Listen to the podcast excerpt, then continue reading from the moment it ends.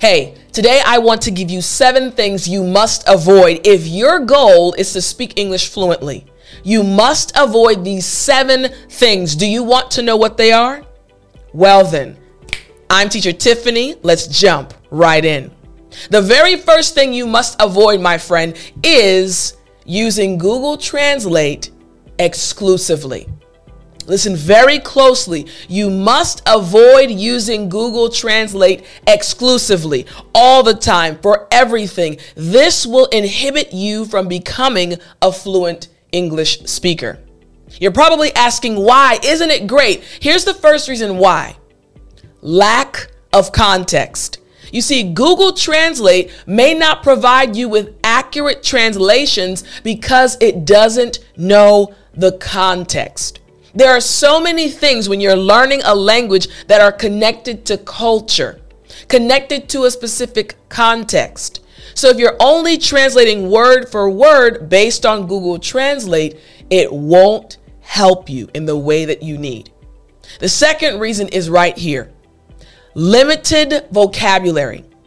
It often gives you literal translations, which may not cover the full range of meanings. For example, wow, there's an idiom in English piece of cake. That's an idiom. It has nothing to do with food. It's actually talking about something being extremely easy. But if you put piece of cake into Google Translate, it's going to translate the literal words. Oh, a piece of cake. So you have to be careful because, again, limited vocabulary. Not knowing the context was the first reason. And second, limited vocabulary. The third reason is right here incorrect phrasing. It can produce sentences that sound unnatural to native speakers. Listen, this happened to me. You know that I learned Korean when I was living in Korea. I speak Korean. And I would use Google Translate as well. It's not bad. We're just talking about using it exclusively, meaning all the time in every situation. And I would use Google Translate, but then when I'd go and speak to my friends, or even when I turned a paper into my professor that had a portion that was actually translated by Google Translate, they would say, This sounds awkward. This sounds weird. This doesn't sound natural. So you must be careful. You need to avoid using Google Translate exclusively if your goal is to speak English fluently. Here's the second thing you must avoid if your goal is to speak English fluently.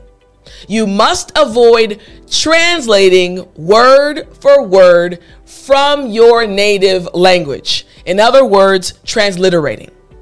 Don't translate word for word. It's so funny when I was living in Korea and learning Korean, I realized that in Korean there were so many words that had deep meanings. There'd be one word that means so many things, but in order to translate that one word into English, I need to use 10, 15, or 20 words. So you have to be careful not to translate word for word. Here is reason number one contextual meaning. In other words, translating word for word may not convey the intended meaning in English. You might not get the real meaning if you translate word for word. The second reason is you have to remember awkward phrasing. It often results in awkward and unnatural sounding sentences when you translate word for word. Your goal is to be able to express your ideas, express your thoughts. Your thoughts might be different in another language if you translate word for word. People might misunderstand, so you have to avoid this. And also, difficulty in comprehension. Native speakers may find it hard to understand transliterations. Again, going back to the first example, piece of cake. If you translate that, people will look at you and say, uh, So you want food? I'm, I'm confused. So you have to avoid translating word for word. Remember, we're talking about being fluent in English and getting to that point. In order to get there, you have to avoid these seven things. Now, remember, what you're learning, you'll be able to practice and review by downloading the English with Tiffani app. So don't forget to download it. The link is right in the description. Let's move on to the third thing you must avoid. The very third thing you must avoid is a monotone voice. You caught it, right? Immediately when I switched to a monotone voice, sounding the same, not going up, not going down. You have to avoid a monotone voice. Here's reason number one. You already caught it when I spoke with a monotone voice clarity. You see, using intonation and stress patterns helps convey your message clearly. Think about it. You're watching this lesson right now probably because I'm very expressive. You understand what I'm saying. You like that when something's important, I either get very quiet or I might go higher to show you that, hey, this is something you need to remember. My voice changes in order to convey a certain message. The second reason engagement. A varied tone keeps your listeners engaged in the conversation.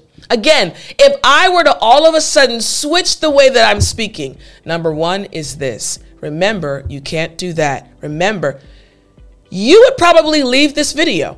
You'd probably say, ah, this is not interesting. Why? Because when you change your voice pattern, when you change and use inflection, it actually becomes more engaging. And third, a natural sound. Native speakers use intonation to sound more natural. Mimic this for fluency. Remember, I'm telling you seven things to avoid as an English learner if your goal is to speak English fluently. So, again, number three, avoid a monotone voice. Here we go. Number four. Number four is another good one. You have to avoid the habit of using the same words. I know it's challenging. Trust me, again, I learned Korean and it was hard. Stay till the end because I have a story about that. And man, I understand where you are. But you have to avoid using the same words. Here's the first reason expressive range. A varied vocabulary allows you to express ideas more precisely. For example, if someone asks you, How was the food? If the only word you know is good, you'll continue to say the same thing. It was good. It was good. But what you really want to say is, Man, it was a little spicy while at the same time being sweet. It had this amazing aroma when I put it to my mouth, so it caused me to you see how using various vocabulary words causes the person listening to even understand more. So, again, expressive range. The second reason is you have to avoid repetition.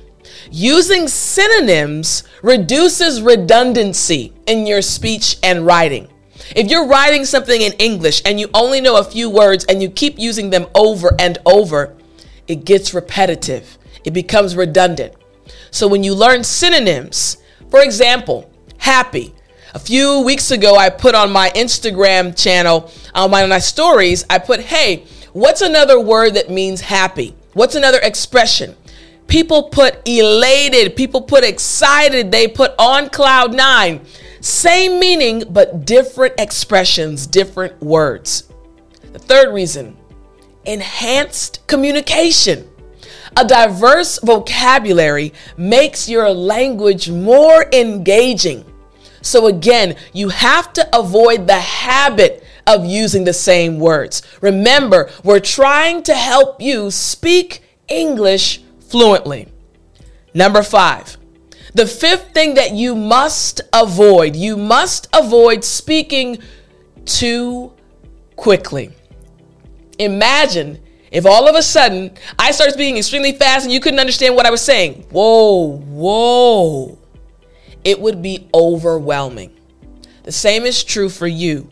as an English learner, you must avoid speaking too quickly. Sometimes this happens when you get nervous. So, reason number one clarity. Again, speaking at a moderate pace ensures that your words are clear and understood. It's okay. Take your time and state your point. The second reason reduced miscommunication. Slower speech reduces the chances of miscommunication. People understand what you're saying, they won't miss your point if you control your pace.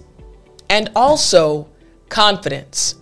Speaking slowly helps build confidence in your articulation. Notice how I purposely started speaking a little slower as I was explaining the reasons. Why? Because I needed you to see and understand the power of controlling your pace and how the person listening to you will follow along easily. So, again, number five, avoid speaking too quickly. Number six, the sixth thing that you must avoid, my friend, is avoid memorizing without context. Again, avoid memorizing without context. You don't just want to memorize expressions or words and not know when to use them and not know the proper situations where they can be used effectively. Here's reason number one meaningful usage. Memorizing in context ensures you understand how and when to use words or phrases. Make sure you're always learning things in context. Hey, this word right here, when can I use it? Think of situations in your own life when this word can be used. Second, this is the second reason retention. Contextual learning aids in the long term retention of vocabulary. Your brain creates certain triggers, certain connections when you learn in context. And finally, natural fluency.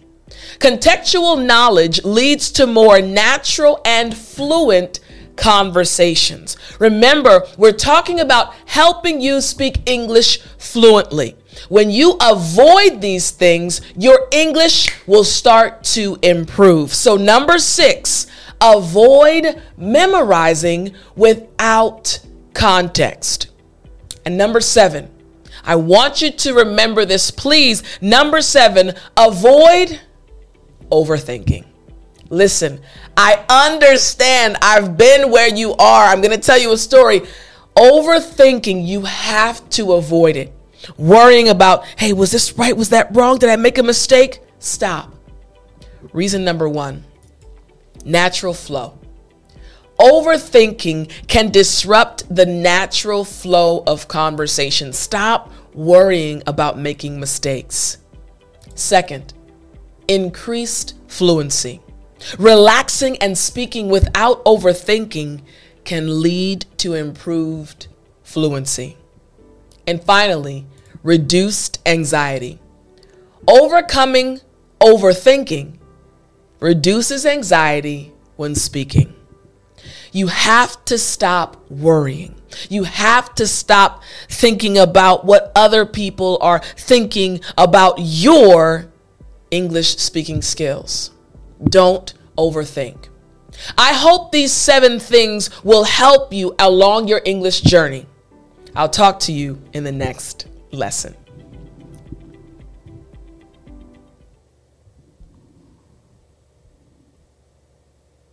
You still there? You know what time it is. It's story time. Hey, I said it's story time. All right. I want to tell you more of a serious story today. I was in Korea last month and I experienced something that I'm sure you have experienced many times. So I want to tell you my experience because I want you to understand that I know how you feel. I know the challenges you experience as an English learner. So, I went to South Korea to visit my friend. And of course, I knew that I was going to have to speak Korean. But let me set the stage for you. I was in Korea for about 10 years. I came back to America the latter part of 2018. Since 2018, I've been a full time English teacher. Every day outside of the weekends, I am teaching English. I am focusing on lessons to help you as an English learner improve your English. From morning until evening, I am focused on English. So, what happens when you don't practice regularly? What happens when you're not consistently reviewing the language that you're studying? You guessed it. Your speaking skills start to decline. And that's exactly what happened to me. When I went to Korea, now my understanding, I could understand what everyone was saying. But when I went to speak, it wasn't coming out as fluently as it had been in the past.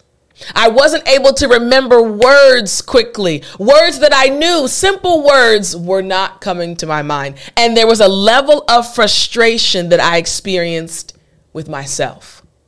And I started speaking to myself, Tiff, how did you forget that? How can you not express yourself? And I would feel uncomfortable in certain situations. I would get a little shy, and I'm not a shy person. I would get nervous. And in those moments, I would think to myself, this is what my students experience on a regular basis.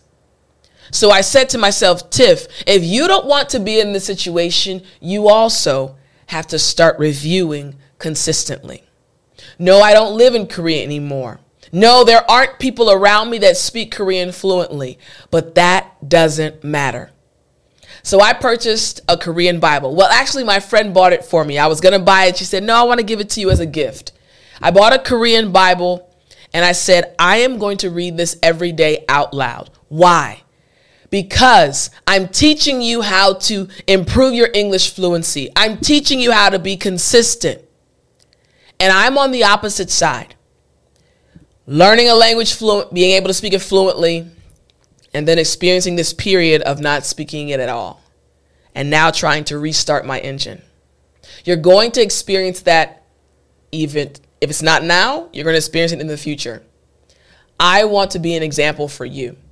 So the frustration, yeah, it was not a good feeling. It was not a good feeling. But it was a reminder that if I go back and consistently review, my speaking skills will come back. So I just wanted you to know that your teacher understands what you go through. I understand how you feel. And I also am going to start being consistent with my Korean studies and pick it up once again. So hopefully this inspired you. Hopefully this lets you know that, hey, I'm with you. I understand where you are. I'll talk to you in the next lesson.